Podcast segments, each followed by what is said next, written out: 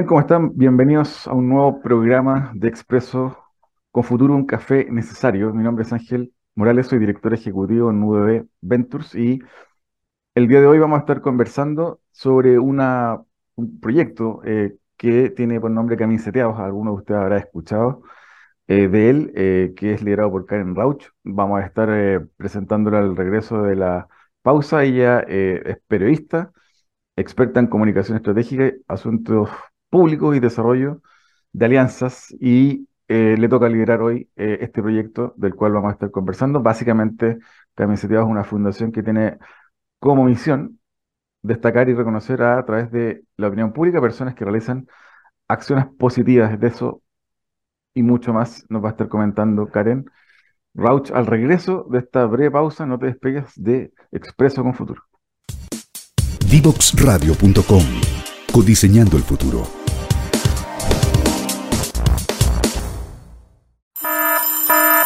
Ya comienza un nuevo programa en Divoxradio.com.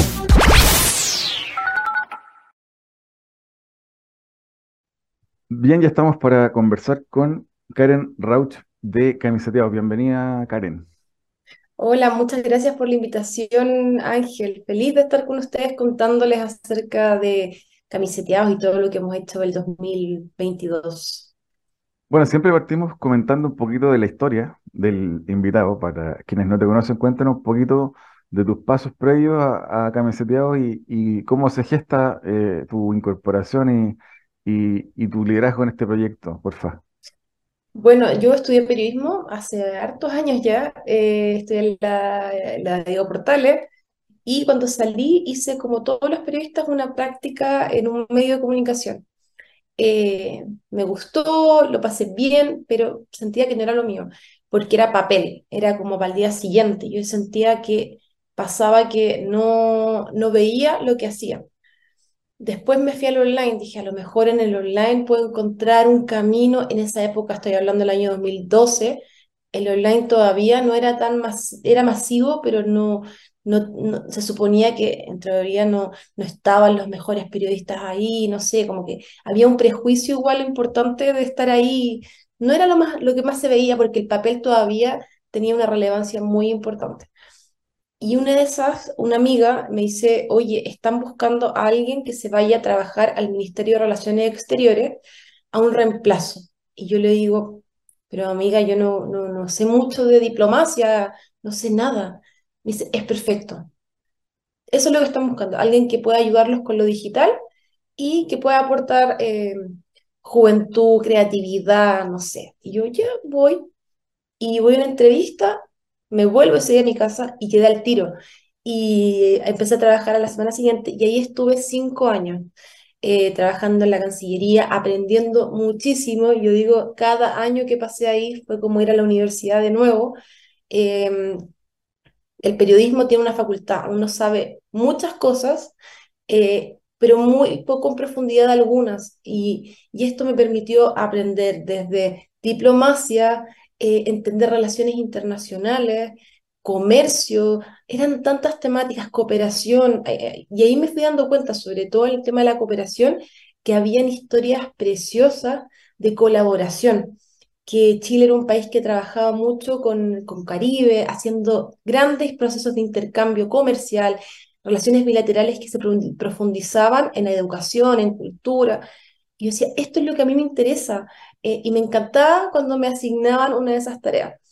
Pero pasó que el año 2016 me conocí a un grupo de personas que estaban haciendo este proyecto y era un proyecto de una fundación. Decían, oye, vamos a hacer un premio para reconocer agentes de cambio y estamos buscando a alguien que nos acompañe y acompañe al equipo de comunicación. ¿Te tienen que acompañarlo? bueno, obvio, y y de ahí empecé a acompañar a, los fundadores, al fundador de Camiseteado y a esa fundación. Y ahí yo me enfermé. Eh, me vino una enfermedad rara eh, que me tuvo cuatro meses hospitalizada en una clínica. Solo pude salir gracias a un trasplante de células madre.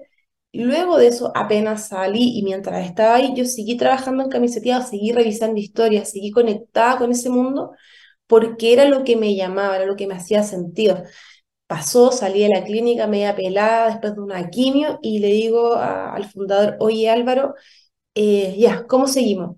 Y Álvaro me dice, ¿tú puedes trabajar? Y yo, yo he podido trabajar siempre, estoy con mis sentidos, quiero seguir conociendo historias, ¿cómo seguimos? A los seis meses eh, que terminó mi licencia, eh, renuncié a la Cancillería, necesitaba hacer otras cosas. Yo ya sentía que necesitaba hacer otras cosas, pero quería ver el impacto de lo que uno hacía. Y en el periodismo muchas veces tú no lo ves, a menos que esté en terreno, en la calle.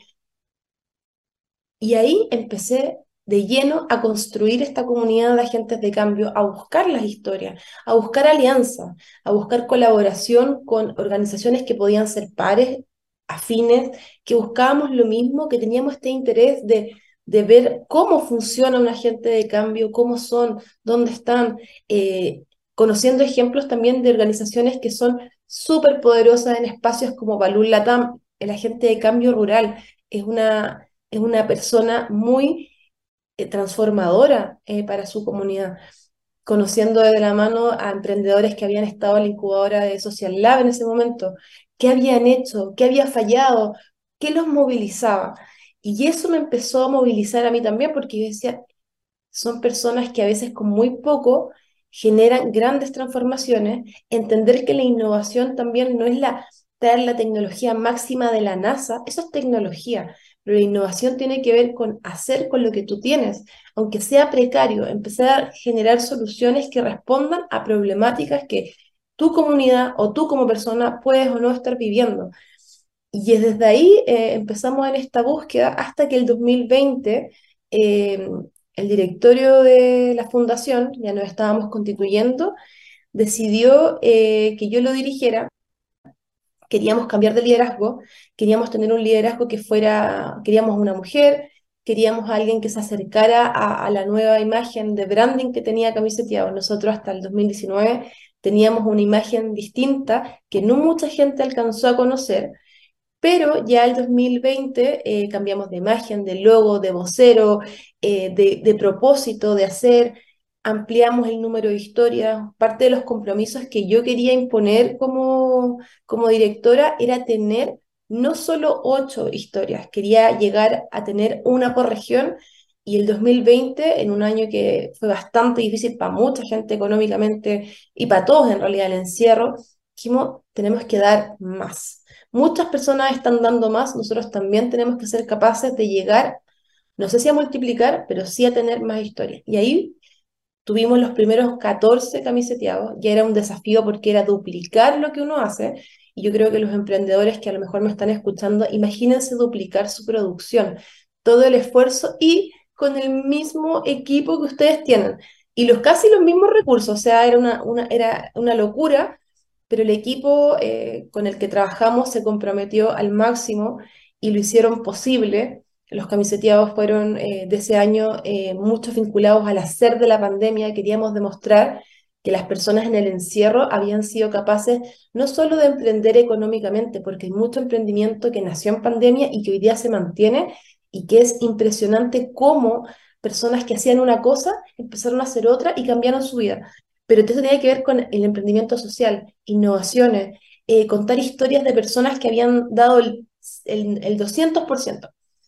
Y al año siguiente yo digo, bueno, ya, ya fuimos capaces de llegar a 14, eh, tengo una idea, avancemos, nos quedan dos más, no nos cuesta nada, eh, hagamos los 16 y así el 2021 y este año tuvimos nuestros primeros 16 por año, o sea, en dos años hicimos 32 camiseteados, eh, y en el año anterior ya habíamos hecho 14, eh, o sea, hicimos 47 camiseteados, y a la fecha ya tenemos 75 agentes de cambio que hemos reconocido.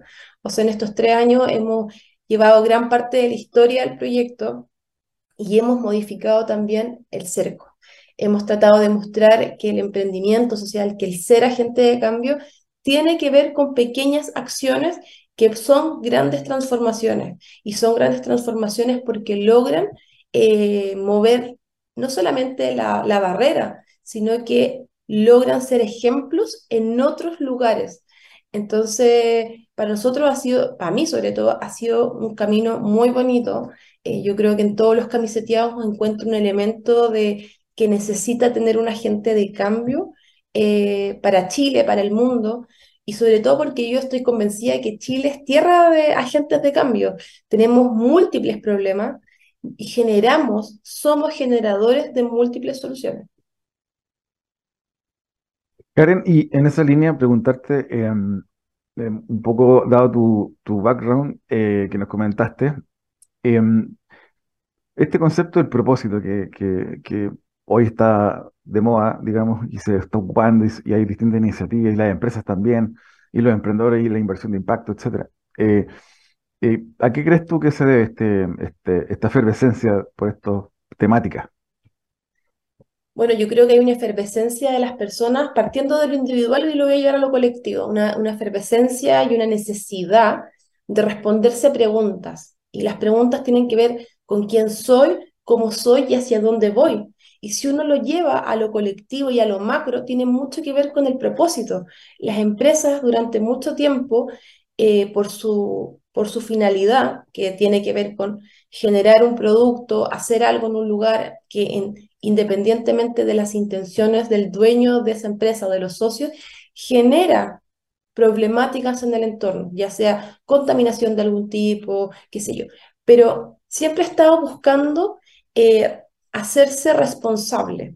¿Y cómo nos hacemos responsable del impacto que generamos, ya sea positivo o negativo? Construyendo respuestas. ¿Cómo respondemos a esas preguntas? Pensando en lo que hacemos, en cómo lo queremos hacer y cómo alineamos eso con nuestro entorno global. Y ahí tenemos también una, un mandato de Naciones Unidas. Oye, tenemos tantos X número de objetivos que tenemos que responder. Tenemos que ser capaces como humanidad, como planeta, de resolver los objetivos de desarrollo sostenible a tal año. Está llegando ese año. Seguimos fallando. Pero las empresas han encontrado en su narrativa pública, en su mensaje, en su comunicación, un espacio de decir, ¿sabes qué? Tenemos que hacernos cargo. Han hecho un mea culpa, culpa y, han tomado responsabilidad de una manera positiva. Eso lo han enmarcado, porque antes lo decíamos cuando uno, lo estudiaba, la misión, la visión, los objetivos, quién, quiénes somos. Todo eso lo han agrupado en, en el propósito. Y cuando uno va, el propósito no es tan nuevo. Los japoneses le han llamado desde hace muchos años Ikigai. ¿Quién soy? ¿Cómo lo hago? ¿Hacia dónde voy? Y creo que ha sido súper saludable para el desarrollo de las empresas, de los emprendedores, incluso de esta de este nuevo mundo de las empresas que son las startups, el partir con el propósito. ¿Para qué hago lo que hago? ¿Es necesario que lo haga? ¿Hacia dónde quiero ir? Y creo que tiene que ver también cómo se alinea con lo individual. Las personas también cada día están más abiertas a cuestionarse cosas porque antes nuestros papás no lo hacían. Salían de la casa, se iban a trabajar, entraban a una universidad, trabajaban, trabajaban, trabajaban, no se cuestionaban mucho. Y sus papás tampoco empezaban a trabajar o súper chicos, trabajar, trabajar, trabajar, listo. Hoy día las generaciones actuales, no la mía, son mucho más cuestionadoras. ¿Por qué voy a hacer eso? ¿Es necesario hacer lo que voy a hacer? ¿Es necesario ese camino tradicional? Entonces, creo que tiene que ver mucho con lo, como lo, lo que sentimos, pero creo que el propósito está, Obviamente hay algunos conceptos que se tienden a manosear a medida que se masifican, eh, pero creo que hay muy buenas personas, muy buenos, buenas narrativas de acuerdo al propósito, pero básicamente es decir, ¿para qué estoy haciendo lo que hago? Eh, y todos podemos citar ahí a Simon Sinek, que es como el experto, y ya está. Pero lo importante es hacernos responsables. ¿Cómo hacemos lo que hacemos? ¿Cómo las empresas trabajan con sus comunidades? ¿Cómo esos proyectos de impacto positivo son virtuosos y no solamente son una imposición, porque ahí quiero volver más atrás. Hace 10 años atrás iba a trabajar en una empresa de construcción. Oye, las empresas de construcción, las distintas industrias llegaban a un lugar y decían, oigan, ustedes necesitan un colegio. Construían el colegio. Llegaban, tocaban la puerta del, dirigente o el líder de esa comunidad, le hicimos un gran colegio. Y las personas decían, pero si nosotros no necesitamos un colegio, no tenemos niños, los niños se fueron. ¿Qué hacemos con ese colegio? Pero el hacerse responsable, alinear tu propósito con lo que tú vayas a hacer, cómo impactar en ese lugar, aparece el diálogo, aparecen mecanismos de respuesta que son maravillosos y son los que básicamente construyen nuestra humanidad, nuestra sociedad, nuestras comunidades y sobre todo han sanado un poco, de alguna manera, la relación empresa-impacto-comunidad. Karen, también eh, preguntarte en ese mismo sentido, em, eh, también se habla de estos conceptos en, empresas corporativas ESG, eh, modelos de, impacto ambiental, social, los modelos de gobernanza, pero a su vez también han aparecido reportajes en distintos medios de empresas que hacen greenwashing, han ese lado de imagen para poder seguir vendiendo y operando, usando o vistiéndose de sustentable, etcétera. ¿Cómo también en tu, a tu juicio, eh, esto no se transforma en marketing eh, para ciertas empresas o grupos que, que se visten con estos nuevos ropajes. Es súper difícil eh, no comunicar. Ahora mismo nosotros estamos comunicando. Tú, Eduardo, vestido con esa camisa, tú estás comunicando. Todos comunicamos en la medida que nos movemos y, accionamos. Entonces, cuando una empresa hace greenwatch, lo vamos a definir como súper duro. El greenwash es cuando el, el, quehacer de una empresa es, es extractivo, genera un daño cuantificable, medible en un espacio territorial determinado. O sea, yo puedo ir con una wincha y medir dónde hizo el daño. Hay una comunidad que está relativamente molesta, pero esta empresa se empeña en persistir en el error. Y persiste en el error, pero al mismo tiempo comunica cosas que no son con un asevero en la realidad. Por ejemplo, eh, no voy a mencionar ninguna empresa, pero hablemos de alguna empresa que es como un, pequeño punto negro en un lugar y luego en, en los medios de comunicación hiciera acciones de prensa donde habla de lo hermoso que es la relación con la comunidad. Ahí un greenwatch perfecto. Pero ¿qué pasa con esas empresas que de alguna manera se han equivocado o no lo han hecho también porque no sabían, porque también hace 10 años, 20 años las normativas eran distintas, las necesidades de las comunidades también, las demandas sociales eran otras, las personas no tenían tanta, tanta información o tampoco el tema del medio ambiente era algo tan fuerte y que tuviera tanta importancia para las personas eh, que los movilizara. Entonces ahora están tratando de cambiar las cosas y sí efectivamente lo comunican, porque también es importante comunicar lo que tú haces y cómo lo estás haciendo. Y obviamente si alguien lo está haciendo bien, la comunidad está contenta, están realizando proyectos de, colaboración entre todos, se están escuchando, yo creo que tienen que comunicarlo, porque también son un ejemplo para otros que dicen, oye, ¿sabes que yo algún día quiero emprender y lo quiero hacer así? U otra, o la competencia misma de esa, misma, de esa otra empresa, pues, oye, ¿sabes qué? Está bueno, esto lo vamos a copiar eh, y aunque al otro le moleste, lo pueden copiar. Pero lo más importante es que el greenwatch tiene un impacto negativo no solo para la empresa, sino que para la comunidad, porque yo creo que aparece el mismo fenómeno que es la revictimización. Tú me haces un daño, yo veo que tú dices otra cosa, yo vuelvo a persistir, a, a pensar y a sentir que lo que tú haces me impacta negativamente y volvemos a un círculo. Es negativo totalmente, no solamente por el uso de los medios eh, de comunicación en las plataformas digitales, pero creo que el comunicar, siempre estamos comunicando y las empresas para mayor transparencia tienen que comunicar. Los accountability solo, son, solo funcionan si podemos ver lo que hizo la empresa. No nos podemos enterar hacia el final de lo que pasó, cómo accionó. Al final, creo que la pasada de cuentas es más grave cuando no comunicaste y apareciste diciendo, no sé, hice tal cosa. Nadie te va a creer y la credibilidad y la reputación van de la mano con el estar presente, ir comunicándose. Entonces, obviamente podemos castigarlo, pero también hay cierto límite. Karen, te quiero invitar a una breve pausa para que al regreso, en el segundo bloque, hablemos de camiseteados, hablemos también de proyectos que puedan ser complementarios y un poco también de desafíos en torno a lo que te toca ver. Así que vamos a unos breves minutos de pausa y ya seguimos conversando con Karen Rauch de Camiseteados. ¿Quieres ser un protagonista?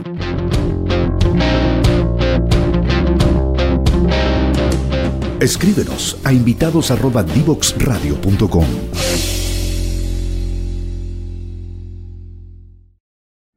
Síguenos en las redes sociales, Instagram, Twitter, Facebook, LinkedIn, como arroba Divox Radio. Como arroba Divox Radio. Ya estamos para seguir conversando con Karen Rauch de Camiseteados. Em, Karen, cuéntanos un poquito para quienes no conocen aún eh, el proyecto, eh, en qué consiste, en qué están hoy. Cuéntanos un poquito.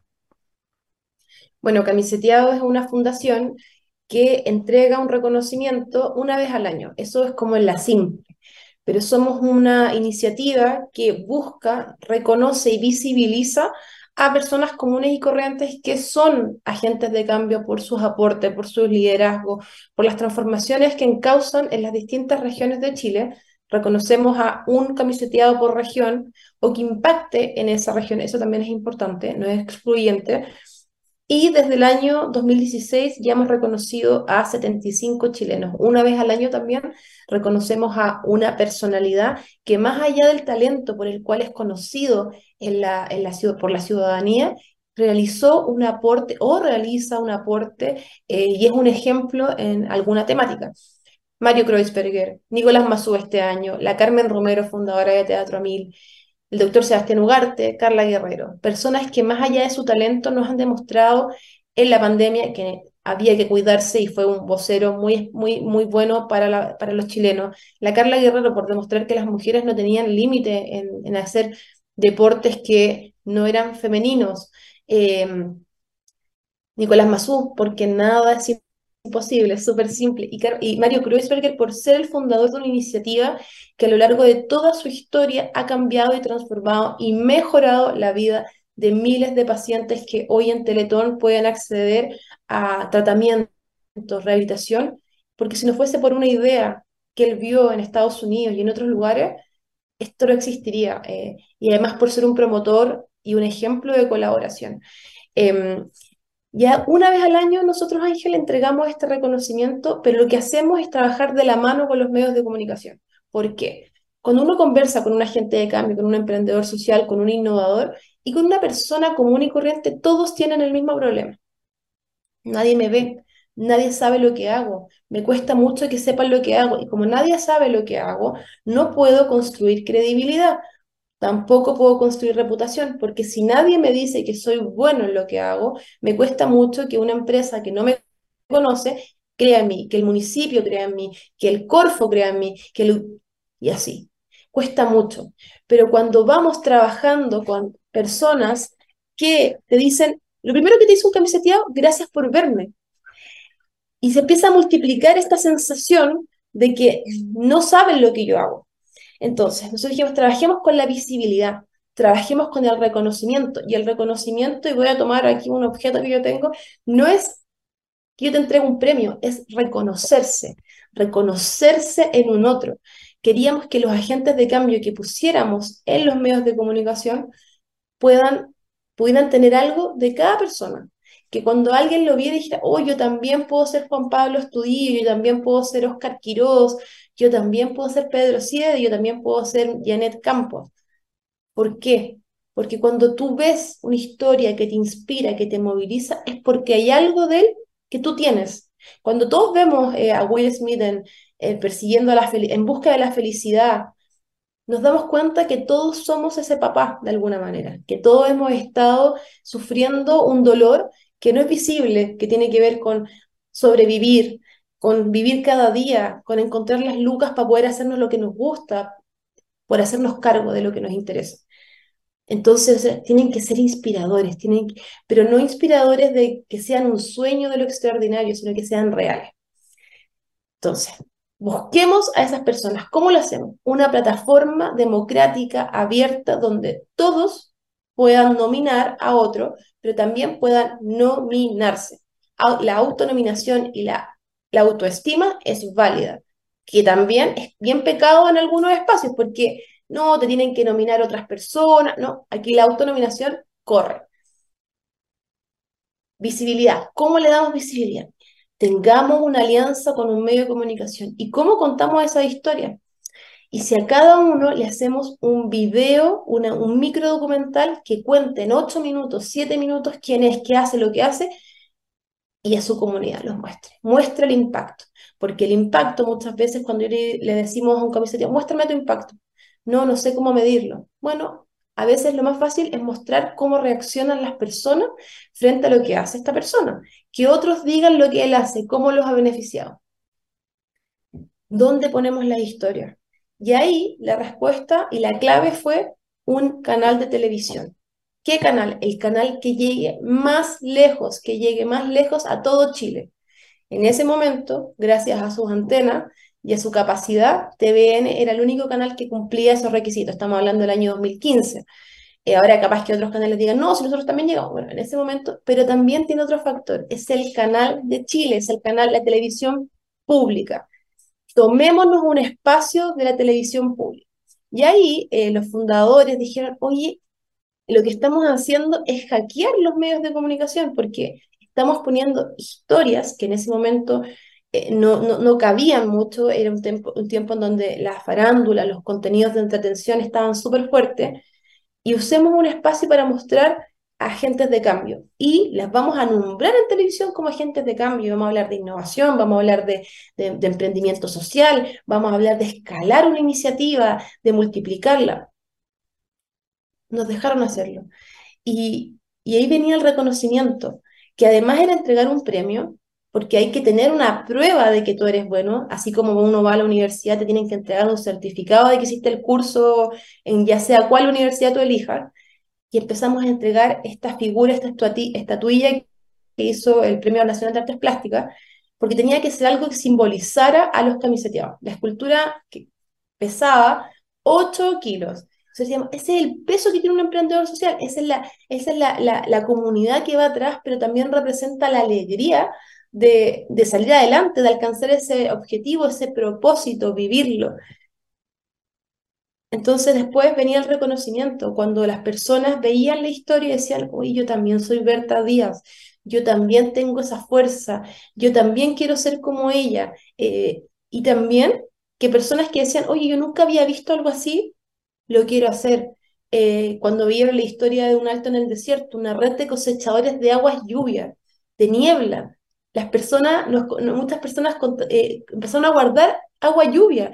Cuando no llueve tanto, igual lo hacen. Y empezaron a sumarse a una red, pero no solamente siendo parte, sino que también copiando lo que vieron, desconectando las aguas grises de su casa y llevándolas a los jardines para reutilizar el agua personas comunes y corrientes que a lo mejor no saben de innovación, no conocen los temas de las patentes, no saben nada de eso, pero sí están innovándose, sí están concientizándose de empoderarse con soluciones de impacto positivo.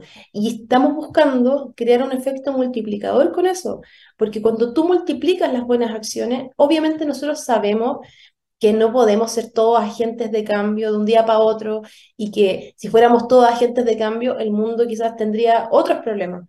Pero sí sabemos que en cada uno de nosotros hay una esencia de agente de cambio que aparece cuando tú menos te lo esperas, que hay personas que lo tienen más activo, que son los que siempre están en movimiento, pero sí creemos que todos tenemos esa capacidad eh, de ser resiliente, de enfrentar las cosas con otros mirada. Eh, y no esta mirada eh, que yo digo que es como sonsa de, no, está todo bien, es como dicen algunos psicólogos, positivismo tóxico, eh, positividad tóxica.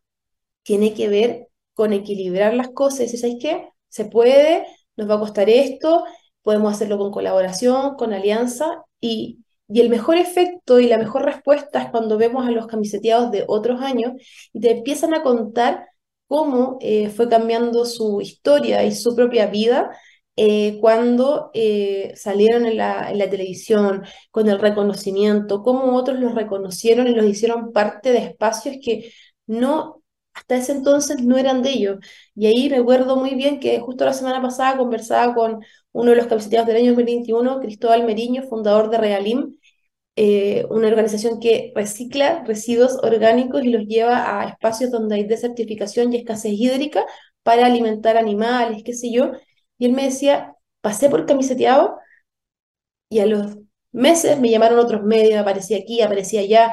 Hoy día tiene un asiento, entiendo, en el Consejo de la Sociedad Civil del Ministerio de Agricultura.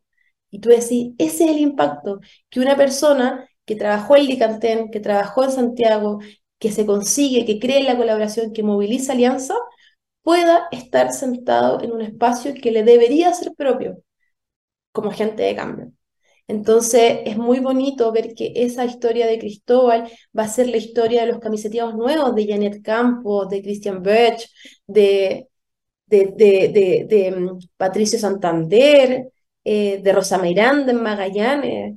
Eh, este año llegamos a regiones que, que, no imaginábamos. Por fin tuvimos una camiseteada en la región de Magallanes, Rosa Miranda de la Fundación Tabrazo. Tuvimos dos camiseteados en los ríos donde nunca habíamos llegado. Tenemos a Julio Correa y a Janet Campos, que además es nuestra primera camiseteada en tecnología. Este año hicimos una alianza con Entity Data y pudimos llegar a tener una camiseteada en tecnología porque queríamos promover las STEM con un ejemplo de una profesora que está entregando y eh, motivando a sus alumnas y alumnos a trabajar con tecnología desde muy chicos a través de Ranco, Ranco, Ranco Lab, un laboratorio de innovación creado in-house en un, una escuela, en un liceo. Entonces, solamente porque una persona lo entendió y quiso multiplicarlo. Eh, entonces, todas estas historias, Eduardo, se van, nos van inspirando, van tomándose la, van tomándose los verbos. Al final, cada uno de nosotros de verdad puede reconocerse y verse en la historia. Somos, son el reflejo de lo que queremos ser. Los camiseteados tienen soluciones a los problemas que vienen en el futuro. Eh, hace un mes atrás mostramos la historia de Juan Pablo Estudillo, que están arborizando en el desierto más árido del mundo. No quieren ser desplazados por el cambio climático, quieren seguir viviendo en Diego de Almagro. Arborizan. Y me dice, pero ¿por qué?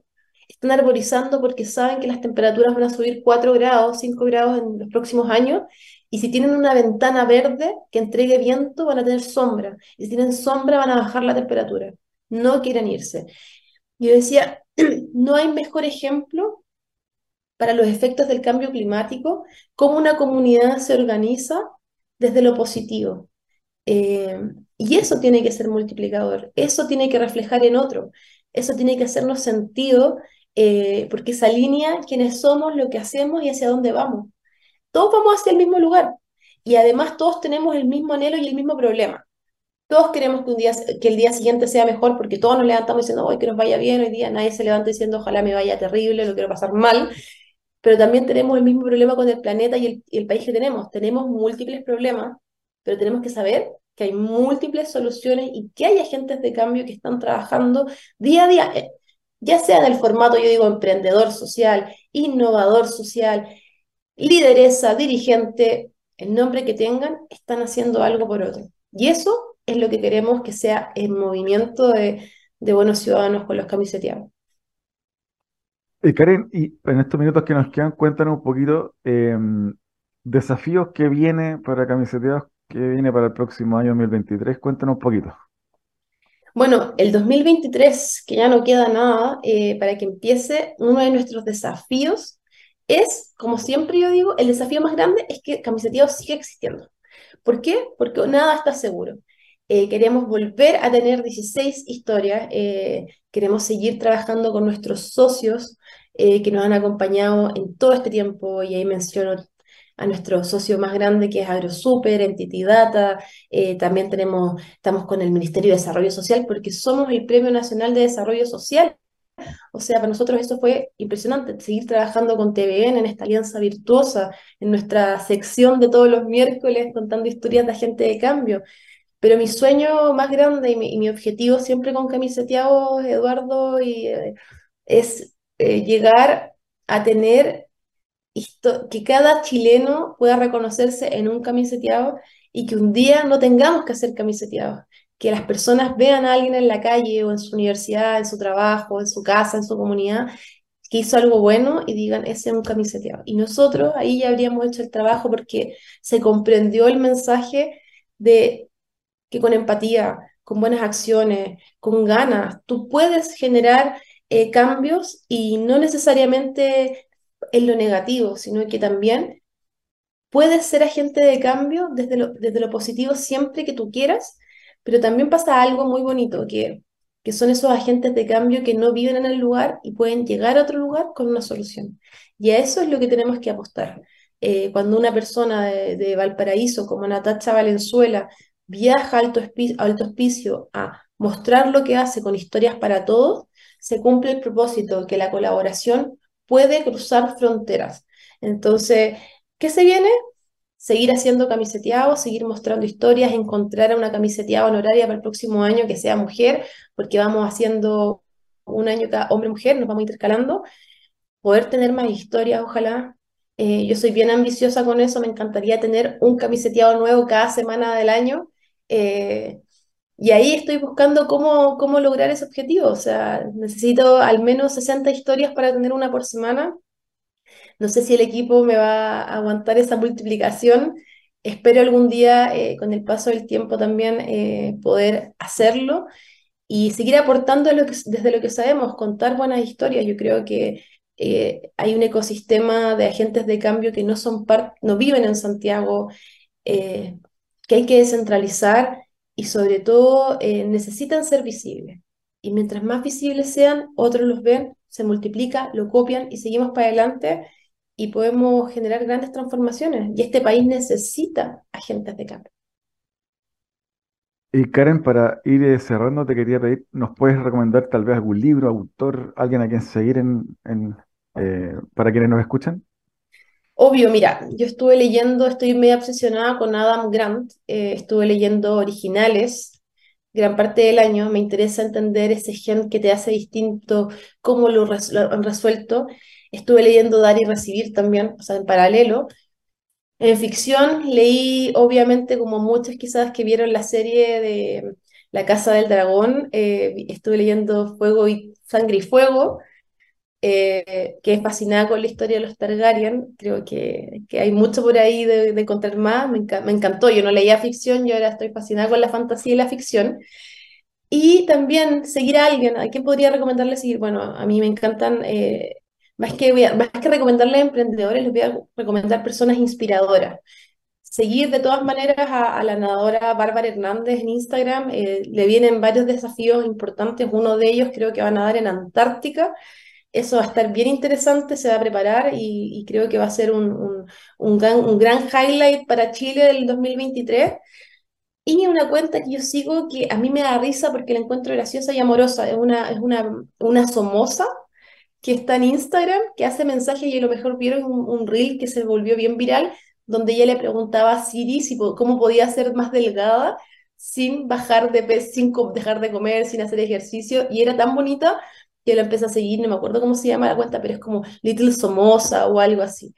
Creo que las redes sociales tienen que, más que ser desgastantes, tienen que darnos espacios de inspiración y sobre todo de, de diversión. Eh, y esas son las cuentas que me encantaría que siguieran. Y además, obviamente, si quieren ver historias inspiradoras, está la cuenta de Camiseteados. Karen, te quiero agradecer la conversación y que me gustaría saber si te quieres referir tal vez con un resumen, algunos insights para quienes te escuchan eh, de lo que fue la conversación del día de hoy. Feliz. Bueno, hacemos camiseteado, son 75, reconocemos una vez al año, este año fueron 16, vamos por más. Eh, lo hago hace cinco años, hace tres años estoy eh, liderando esta iniciativa. Em, vamos a seguir buscando camiseteados, los camiseteados están en todo Chile y siempre es posible, como dice el gran Nico Mazú, nada es imposible y si ustedes se sienten agentes de cambio, y no saben qué hacer, bueno, métanse al sitio de camiseteados, www.somoscamiseteados.com y van a encontrar una historia que los va a inspirar y que pueden copiar, y copiar es bueno en este caso, aunque todo el mundo me rete, pero copian, copian, aprendan, equivócanse, que no es nada terrible. Así que muchas gracias por la invitación. Gracias a ti, Karen, y bueno, espero tenerte en un próximo capítulo eh, conversando sobre lo que están haciendo en, Camiseteado. Así que te mando un abrazo y será hasta una próxima eh, edición. Nosotros vamos a una breve pausa y ya estamos para el cierre de esta sesión de Expreso con Futuro. Divoxradio.com Codiseñando el futuro. Síguenos en las redes sociales. Instagram, Twitter, Facebook, LinkedIn, como arroba Divox Radio. Como arroba Divox Radio. Bien, ya estamos para el cierre de esta edición del día de hoy de Expreso con Futuro, un café necesario. Estuvimos conversando con Karen Rauch sobre Camiseteado, este proyecto que busca visibilizar eh, experiencias transformadoras, transformacionales, gente que tiene proyectos de impacto, gente que está generando un valor más allá de lo económico en sus distintos quehaceres. Espero que hayan disfrutado la sesión del día de hoy. No se olviden siempre de revisar redes sociales de Divox Radio en Instagram, Twitter, Facebook, eh, LinkedIn y obviamente pueden revisar siempre www.divoxradio.com donde pueden encontrar este y otros programas para que los revisen cuando lo deseen. Espero que eh, tengan un buen cierre de año y ya nos veremos este 2023 en una eh, nueva edición de este su programa Expreso con Futuro. Un abrazo y que estén bien. Chao, chao.